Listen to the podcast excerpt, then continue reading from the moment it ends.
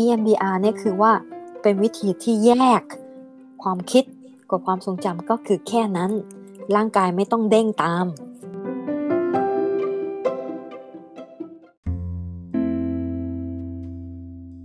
นักจิตก็เป็นนักผ่าตัดเหมือนกันผ่าตัดจิต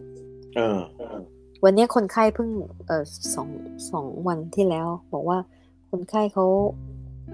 คนนี้อายุ28เขาก็มีทรามามาเยอะแล้วพอหานักจิตมาแล้ว2คนแต่เบื่อไงเพราะว่าพอเขาพูดว่าเขาพร้อมแล้วที่จะทำเรื่องทรามาเพราะว่านั่งสมาธิมาเยอะแล้วไม่ใช่คนไทยนะแต่ว่าก็นั่งจิตมาเยอะแล้วนั่งสมาธิมาเยอะแล้วแล้วก็ฝึกผ่อนปลนฝึกให้มีสติมาเยอะแล้วเขาพร้อมที่จะพูดเรื่องทรามาแต่ว่านักจิต2คนนะบอกอยู่ไม่พร้อมทำอย่างนี้ก่อนจนเขาหงุดหงิดไงเพราะนักจิตไม่พร้อมแต่ตัวเขาพร้อมแล้วทีนี้เขามาเจอกับเราไงเจอกับเร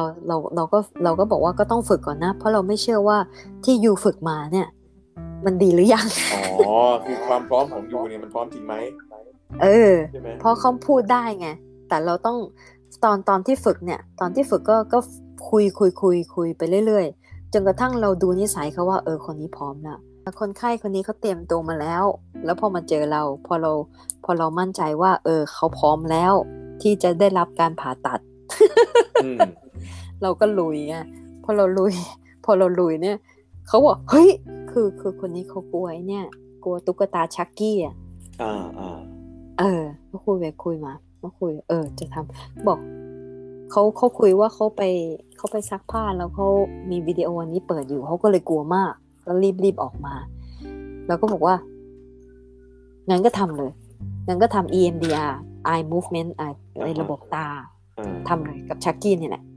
ไอตัวเรานึกว่าชักกี้มันก็มันตุ๊กตาไงมันไม่ใช่ทรามาแรงเอาเลยเหลือครึ่งชั่วโมงก็เฮ้ยไม่ได้ไม่พร้อมบอกว่าพร้อมแล้วเนี่ยแล้วอยู่บ้านเจ้านายด้วยมีคนคอยดูแลด้วยดีเหมือนกันเขาไม่พร้อมแล้ว ก็ลุยเลยปรากฏว่าเราก็มีความมั่นใจอาจจะมากไปหน่อยเพราะว่าที่กลัวชักกี้เนี่ยเพราะว่าตอนเด็กๆอ่ะเขามีปาร์ตี้กันที่บ้านไงแล้วเขาโดนหลอกเข้าไปในห้องหนึ่งแล้วก็มีเด็กผู้ชายแล้วก็มาลวนลามเขาไงและตาของเขาเนี่ยมองไปที่วิดีโอชักกี้มันเล่นอยู่มันดูหนังชักกี้ในทีวีอยู่มันเลยเอามาลิงก์จิตเนี่ยมันจะหลุดไปเพื่อที่เพราะว่าไม่ควรจะเกิดอย่างนี้กับร่างกายเราไงมันจิตมันไปดูชักกี้ไปโฟกัสที่ชักกี้อย่างเงี้ยเพื่อที่จะให้จิตหลุดไปจะได้ไม่จ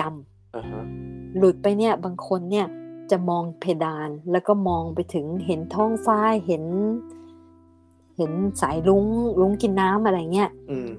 จิตมันจะได้ไม่จำว่าเกิดอะไรขึ้นกันได้กับตัวเองอันนี้คือว่า dissociation คือมันหลุดไปไงจิตมันหลุดคนนี้คือว่าไม่ใช่กลัวแค่กลัวชักกี้แต่เพราะว่ามันเกิด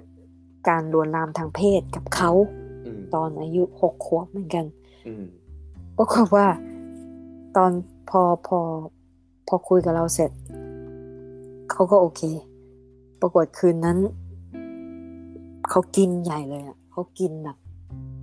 กินโดนัทกินอะไรแบบกินไม่หยุดเลยอ่ะเพื่อที่จะทำให้ตัวเองบำรุงร่างกายตัวเองไงอีกวันหนึ่งเราเขียนไปเช็คว่าเป็นอะไรบ้างเขาก็เลยเขียนบอกมาเราก็คุยวันนั้นก็มี emergency session ก็คุยกันบอกว่า2อาทิตย์ผ่านไปเขาเขียนมาบอกว่าเหนื่อยมากเลยอ่ะแต่รู้นะว่ามันช่วยแต่มันเหนื่อยเหลือเกินหมายถึงเขามีกันบ้านหรอไม่มันไม่มีหรอกแต่ว่าจิตมันโดนผ่าไงมันคนโดนรับการผ่าตัดคือความต่อเนื่องจากไอ้เซสชั่นครึ่งชั่วโมงที่พร้อมมันไม่ใช่ว่าเราส่งกลับบ้านเสร็จแล้วหายเลยนะมันคาไปเรื่อยๆเพราะว่ามันขึ้นมาเรื่อยๆมันมี aftermath อีกคือมันเปิดแล้วใช่ไหมมันเปิดแล้วอ่ะมันเห็นแล้วก็กลัวมันเปิดแล้วเราก็บอกว่ามันเปิดแล้วนะเพราะงั้นที่คุณฝึกมาที่จะทำให้ร่างกายสงบอ่ะต้องฝึกเยอะต้องตอนนี้ต้องทำตลอดเวลา ตื่นแล้วไงไม่เมื่อกี้ที่หม่ำบอกว่าตอนที่จะเริ่มเนี่ยแปลว่าหม่ำต้องเหมือนกับต้องเทสต้องอะไรต้องลองดูว่าเขาพร้อมเนี่ยฉะนั้นไอ้ขบวนการตรงเนี้ยมันเป็นขบวนการที่จะเรียกว่าอันตรายได้ไหมเรียกว่าอะไรมันก็เตรียมคนผ่าตัดไงก็ต้องมีมันก็ต้องตรวจเลือดก่อนดูชีพจรก่อนว่าร่างกายสมบูรณ์พอมันไม่ใช่เป็นขั้นตอนแค่แบบคุยกันแล้วหายอะไรเงี้ยไม่ใช่มันต้องเป็นขั้นตอนสำหรับเรานะเราเหมือนทำหนังเลยอ่ะมีขั้นตอนก่อนเตรียมก่อนว่าอยู่พร้อมหรือยังเรามั่นใจหรือยังถ้าเราไม่มั่นใจเราก็ไม่เริ่มเราก็ไม่เปิดแพนโดร่าเราก็ไม่เปิดหัวใจผ่าเพราะถ้าร่างกายอยู่อ่อนแอถ้าเราผ่าเราเปิดผ่าอยู่ก็วีคเราก็ช่วยไม่ได้ทีนี้ตรงนี้เนี่ยอย่างที่หม่ำเล่าประวัติเขาอะว่าตอน6ขวบอะไรเงี้ยตรงนั้นคือเรารู้มาก่อนตอนคุยใช่ไหมมันไม่ได้มาขึ้นเอาไอตอนทำไม่ใช่รู้นิดเดียวรู้แต่ว่าไม่ได้รู้เผลอๆไงคือไม่ได้แน่ใจจนกระทั่งเขากลัวความกลัวชักกี้ไม่มาก่อนแล้วเราก็ลืมไปแล้วว่ามันต่อกันเราลืมไปเองว่ามันต่อกันคือคนไข้เรามี20คนบางทีมันจำไม่ได้อะ ว่ามันต่อกันหรือเปล่าจนกระทั่งพอ process พอคุยเรื่องชักกี้ไม่ได้คุยหรอกทำเรื่อง eye movement เนี่ยทำเรื่องกันมันเป็นเทคนิคทางเรื่องสายตาไปมาอันนี้เราสนใจมากมาพูดหลายรอบแล้วแล้วเขาคุยมาเองเนี่ยมันไปต่อเองเราก็บอกว่าตายแล้วว่ะมันต่อกันนี่ว่ะเราก็เพิ่งจำได้นึกว่าชักกี้อย่างเดียวเราก็เลยต้องพลิกกลางอากาศเนาะใช่มันถึงต้องมีไหวพริบไงนักจิตบางคนที่ไม่ได้ทำเรื่องทรามาเนี่ยเขาก็จะไม่ชอบที่จะเปิดกระป๋องพอเปิดปุ๊บเปิดกระป๋องปุ๊บกลิ่นมันออกหนอนมันขึ้นอะไรมันขึ้นมาไงก็จะไม่แค่เปิดหัวใจคนเป็นโรคหัวใจหมอบางคนก็ให้กินยาไปเรื่อยๆแต่หมอบางคนก็ผ่าเลย ก็มีใช่ไหมแต่อย่างเงี้ยเราก็ต้องคุยกับตัวคนไข้ใช่ไหมว่าเฮ้ยถ้าอยู่จะเอาแบบเรียกว่ารักษากันผ่าเนี่ยก็ต้องมีดีลกันนะว่าต้องทำอย่างนั้นต้องอย่างนี้โอกาสความเสี่ยงอะไรทั้งหลายแหล่เนี่ยใช่ไหมใช่ความเสี่ยงต้องบอกเขาอยู่แล้วแต่นักจิตคนไข้ที่มาหาเราอ่ะเขารู้แล้วไงว่าเราทำเทคนิคนี้ด้วยความเสี่ยงมันคืออะไรความเสี่ยงที่คนไข้กลัวใช่ไหมที่แบบที่หมอบอกต้องพร้อมก่อนนะอะไรอย่างเงี้ยคือเสี่ยงว่าอยากฆ่าตัวตายหมายถึงหลังเปิดแล้วแบบคือคมตัวเองไม่อยู่สิ่งที่ตัวเองไม่อยู่ไปติดเหล้าเพิ่มติดยาเสพติดเพิ่มแล้วก็ไม่กลับมาหานักจิตเลยแหละอยากจะฆ่าตัวตายอย่างเงี้ยอันนั้นคือเสี่ยงมากๆคือเสี่ยงฆ่าตัวตายคือเหมือนพาเขาย้อนกลับไปอยู่ในเหตุการณ์เดิมแล้วเขาไม่ออกตักออกมาใหม่คือเขาทนไม่ได้ไงจิตเขาทนไม่ได้ไม่ใช่ว่าย้อนกลับไปใหม่คือจิตเขาทนที่จะเห็นความจำความทรงจำอันนั้นไม่ได้แล้วก่อนทำเขาบล็อกไว้อย่างตอนที่เขาเล่าเรื่องแบบเนี่ยอยู่ในห้องแล้วมันมีทีวีชักกี้เปิดอยู่เนี่ยอันนี้คือเขาต้องจำมาเองเนี่ยเหมือนกับแบบมันผุดขึ้นมาเหมือนหม่ำเล่าของตัวเองว่าแม่ขับรถออกไปเหมือนกันใช่เขาเล่ามาเองเราไม่ได้ถามอะไรเลยเขาถามเราถามแค่ว่าเห็นอะไรบ้างสังเกตเห็นอะไรบ้างแล้ว EMDR นี่ใช้เฉพาะกับทรามาป่ะใช่ส่วนใหญ่เนี่ยมันทรามาทั้งนั้นเลย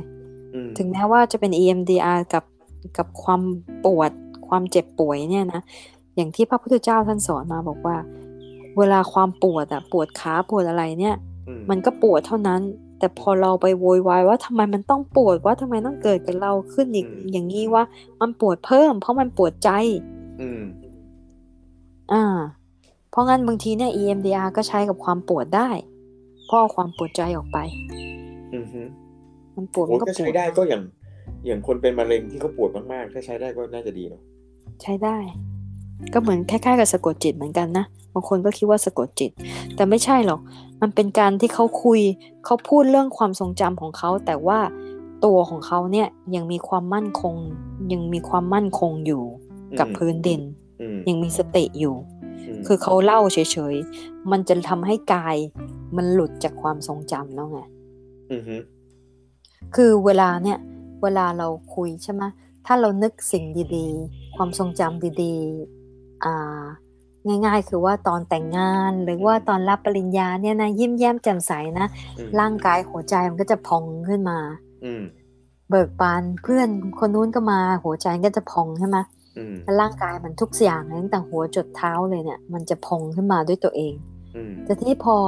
นึกถึงสิ่งไม่ดีขึ้นมาร่างกายก็จะหดหู่มันก็จะเกร็งนึกถึงคนโดนหัวหน้าด่าหรือว่าอะไรเงี้ยมันก็จะเกร็งไปเรื่อยๆเกร็งขึ้นไปมันแค่ความคิดเท่านั้นมันไม่ได้เกิดขึ้นจริงๆเรานั่งอยู่ของเราคนเดียวเนี่ยแต่ร่างกายมันปรับไปอย่างนั้นตามความคิดเราทีนี้ EMDR เนี่ยคือว่าเป็นวิธีที่แยก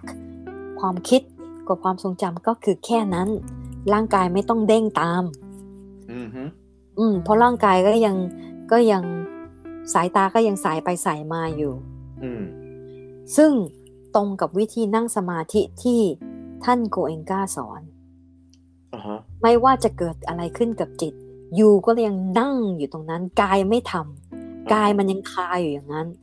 จิตมันจะคิดอะไรความรู้สึกอะไรคิดมามันก็เรื่องของมันแต่กายเราไม่ทำกายเราไม่ลุกแหมโมโหคนนี้จังเสียงดังไออยู่นั่นน่ะอยากจะลุกขึ้นไปด่าไม่ลุกบอกกายว่าไม่ลุกเพราะว่าท่านไม่ให้ลุกเพราะงั้นก็ไปด่าเขาไม่ได้ มันฝึกตรงนี้พอมันแยกมันโอ้โหนี่แบบลงไปถึงพุทธลึกเลยนะแยกรูปกับนามออกจากกันทุกอย่างเนี่ยเราถึงบอกว่าพระพุทธเจ้าเป็นนักจิตที่ปราดเปรื่องมากเพราะว่าท่านแยกจิตกับกายเหมือนกับท่านที่เราชอบพูดอะที่ว่าตอนที่ท่านตรัสรู้อะมีมารมีอะไรนิทานกลายเป็นนิทานไปว่ามีมารมาล่อหลอกท่านจะให้มีโน่นนี่ให้ลุกใช่ไหมแต่ก่อนที่คืนนั้นน่ะท่านเอามือท่านแตะพื้นธรณีและท่านบอกว่าไม่ว่าจะอย่างไรก็ตามคืนนี้จะไม่ลุกเพราะงั้นมือพระหัตถ์ขวาท่านน่ะถึงตกลงมาใช่ไหมไม่ใช่ว่ามือขวาทับมือซ้ายใช่ไหมมีมือหนึ่งอ่ะแตะพื้นอยู่จริงๆแล้วท่านแตะพื้นนะแต่ว่าพอว่าท่านอาจจะเป็นออริจินอล EMDR ก็ได้ใช่ไม่ใช่ พระพุทธเจ้าท่านแตะพื้นเพื่อที่ให้ธรณีนี้ให้แม่พระธรณีนี้เป็นพยานว่าฉันจะไม่ลุกไม่ว่าจะเกิดอะไรก็ตามในคืนนี้เพราะงั้นเวลามีมายาขึ้นมามีอะไรขึ้นมากวนท่านเนี่ยยังไงก็ไม่ลุกมันจะเกิดก็เกิดท่านถึงมาจนได้ถึงตอนเช้าไงท่านถึงตรัสรู้ได้ว่าเพราะไม่ลุกนี่แหละมันถึงหลุดจากกันได้แล้วอย่างไอตัว EMDR เนี่ยพอมันหลุดละแยกร่างกายกับจิตใจออกจากกันใช่ไหมมันทำไมกลไกนี้มันถึงทำให้ทรามามันจะเรียกว่าหายเลยได้ไหมหรือดีขึ้นมันคือว่าความทรงจำนั้นไม่มีผลต่อร่างกายแล้วไงมันกลายเป็นอ้าวเหรอเมื่อวันอาทิตย์เพิ่งกินข้าวผัดไปเนี่ยมันก็เป็นความจำอย่างนึงมันไม่มีความยึดติดกับข้าวผัดมันก็อร่อยดีนะแต่ว่าร่างกายไม่มีปฏิกิริยาว่ามันแย่เนอะที่มันเกิดกับฉันแต่มันไม่มีปฏิกิริยาแล้วเฮ้ยมันเศร้าอ่ะมันเกิดขึ้นกับฉันแต่ว่าร่างกายไม่เด้งแล้วเพราะคนไข้ทรามาหรือคนโดนทรามาเนี่ยปัญหาที่เขาจะต้องไปหาคนช่วยคือเขาควบคุมร่างกายตัวเองไม่ได้เวลาเขาใช่ไอความทรงจำมันมาใช่มันเด้งมันก็จะเป็นแพนิคมันก็จะเป็นนู่นนี่มากมายใช่เป็นเราถึงย้ำไงว่ามันกายทั้งนั้นเลยมันกายทั้งนั้นเลยซึมเศร้าก็ใช่ไหมซึมเศร้าเป็นอาการเท่านั้นเองแล้วก็โกรธก็ใช่เพราะว่ามันคือเราจำได้ว่าอ๋อนี่มันเกิดอันนี้คือแล้วตัวเราไปแล้วเราซึมไปแล้วตัวเราโกรธตัวเราสั่นอะไรก็ว่าไปใช่อ๋อพอเราแยกหมายถึงว่าทำให้ร่างกายมันแยกมาปุ๊บมันก็ก็เห็นนะแล้วไงใช่ไหมคือมันไม่เด้งแล้วอ่ะคือแบบเวลาเราคุยกับใครที่เมื่อก่อนทำให้เราโกรธนะเอาอย่างง่ายๆกับพ่อเราเนี่ย